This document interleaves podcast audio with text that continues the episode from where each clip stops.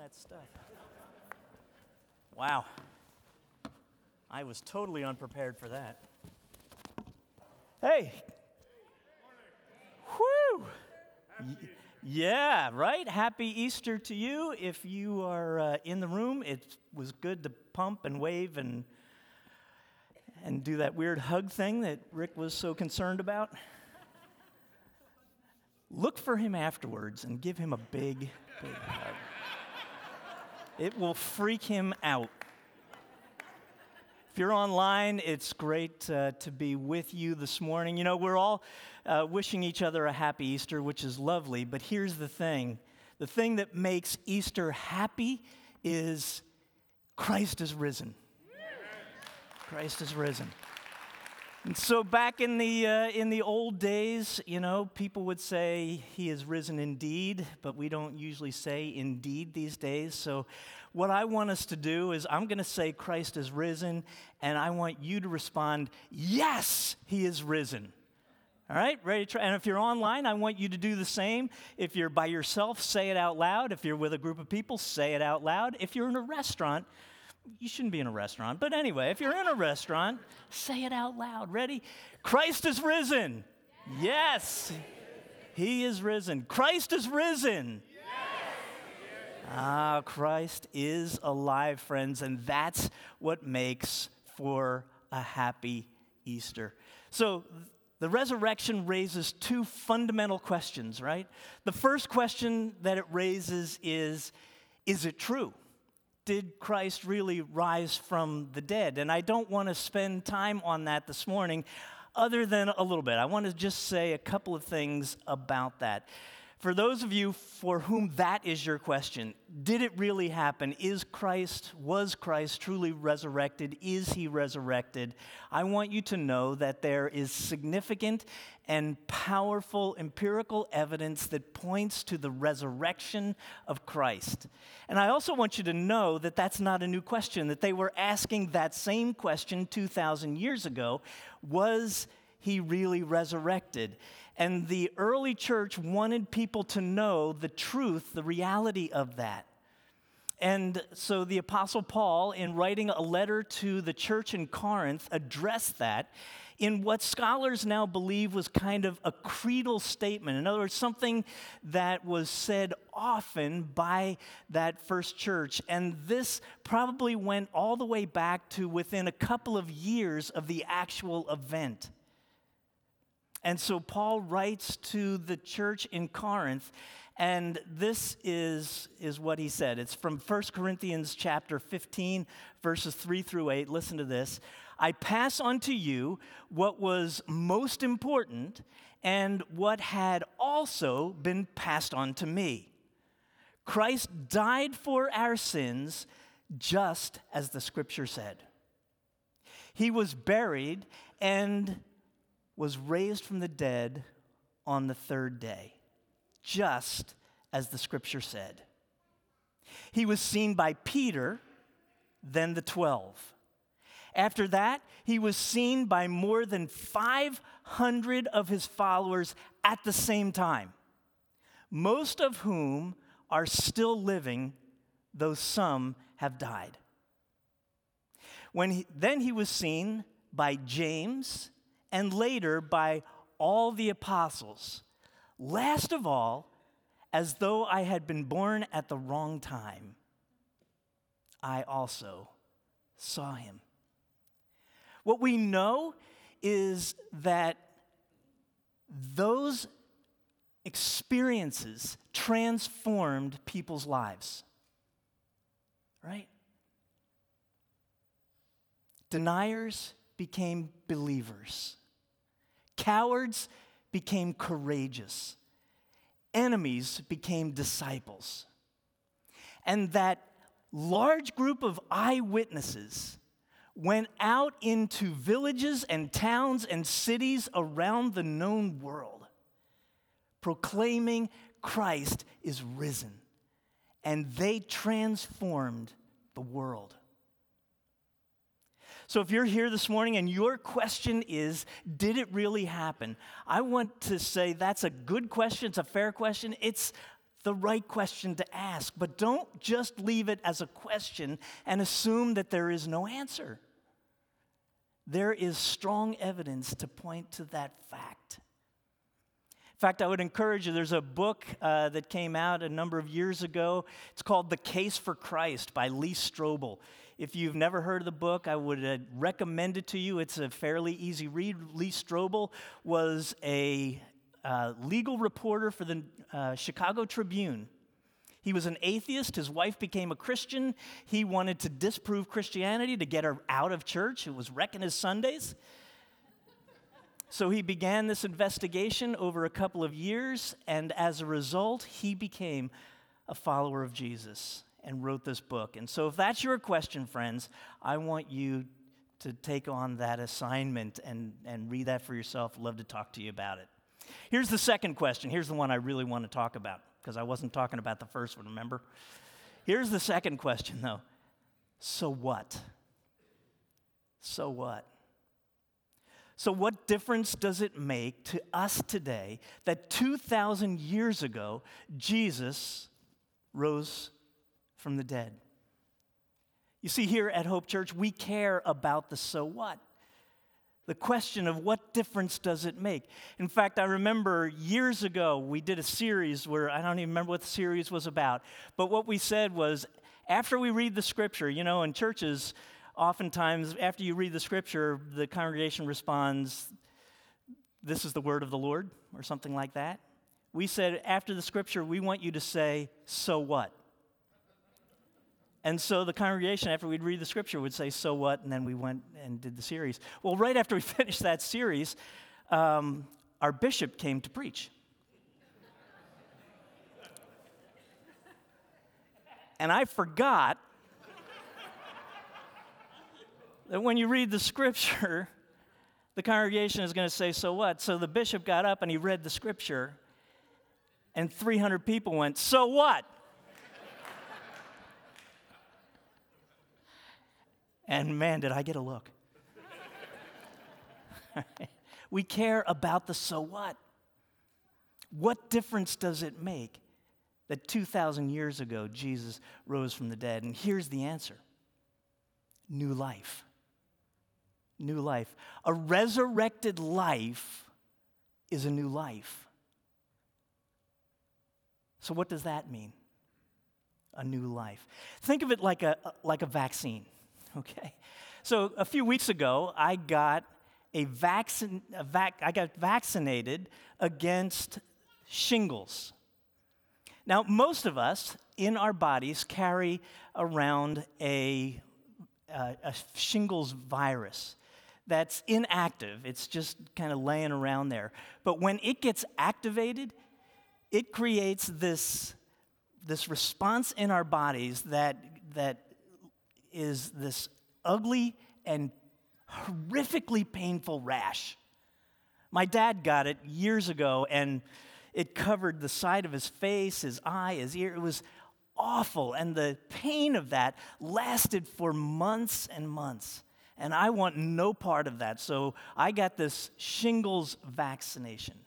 All right. Now, you guys know how a vaccine works, right? A vaccine enters into the body and it teaches the immune system how to recognize and neutralize a virus.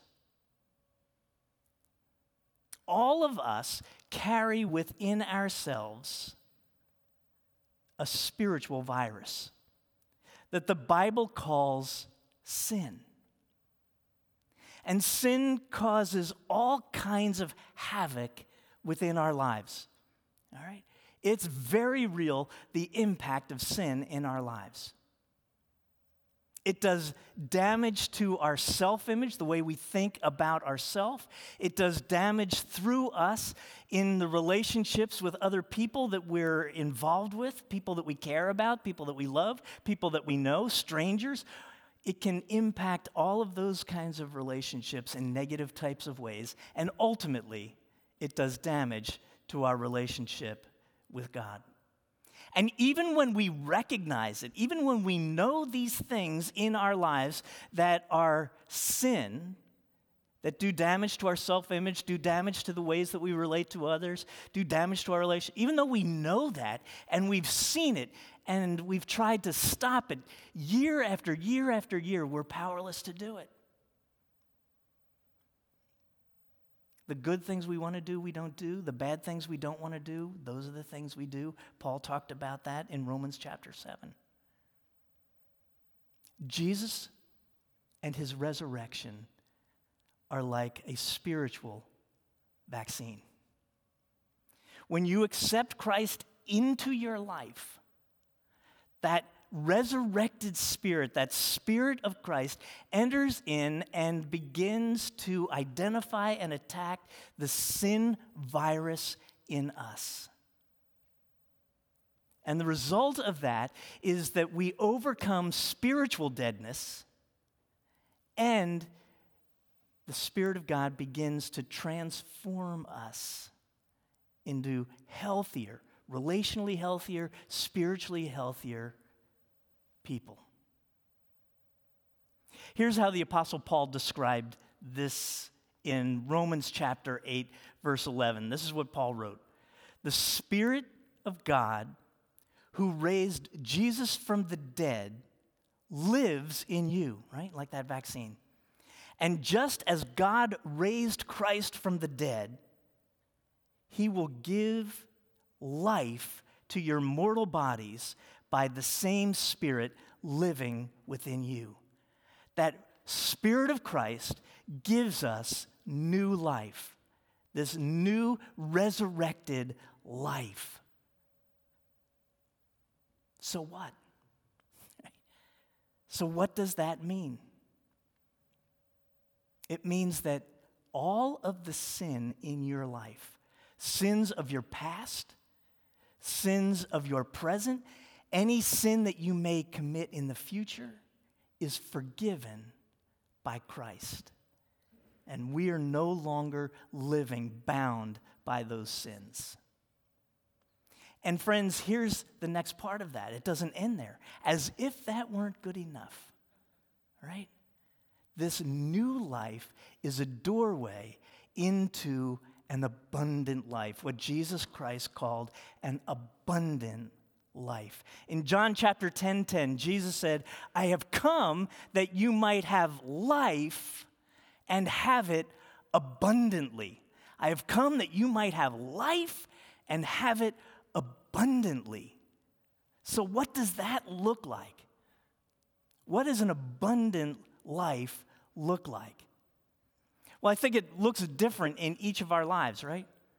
When you are following Christ, your life is richer, fuller, more meaningful, more purpose filled than it was prior or would have been apart from Christ. That's the promise that we have. As we accept Christ and as we seek to follow Him, He gives us not just a new life, but this abundance of life. And it looks different in your life than it looks in my life. It looks different just as each of us is different. But again, you know, since we're talking, uh, I'm talking a lot about the Apostle Paul this morning. I was thinking about his life and what did it mean? What was this abundant life for him? And what Paul got to experience was a life of adventure. As he accepted Christ, brought this resurrected spirit into his life, man, he just lived a life of adventure. He got to travel all over the world. He got to meet people he never would have meted, met. Meted? Met. he got to experience deep friendships. He was instrumental in establishing the church on this planet that impacted the lives of thousands and tens and hundreds of thousands in his lifetime and countless billions of people over the last 2,000 years. It was a life of significance. It also meant that he experienced dangers and conflict and imprisonment because the promise of an abundant life is not the promise of an easy life. It's not the promise of a painless life. it's the promise of an abundant life. He had been rich at one point and he had become poor. And he said, In the midst of all of this, this adventure filled life, I have learned to be content. Content. He had this whirlwind of a life, and he learned contentment.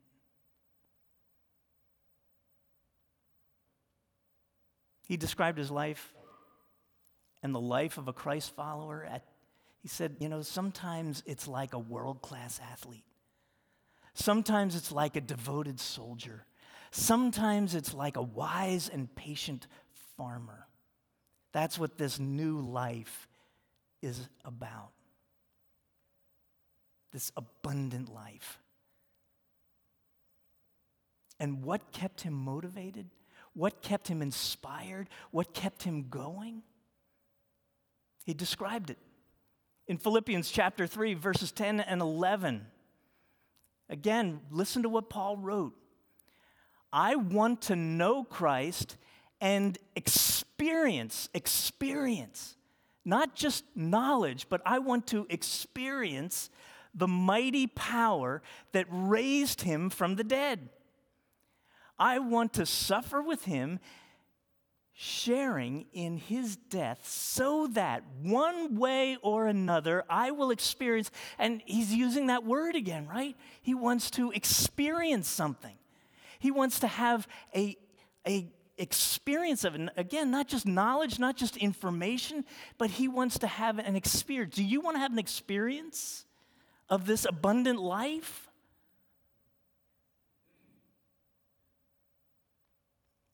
I could hear the people online more than I just.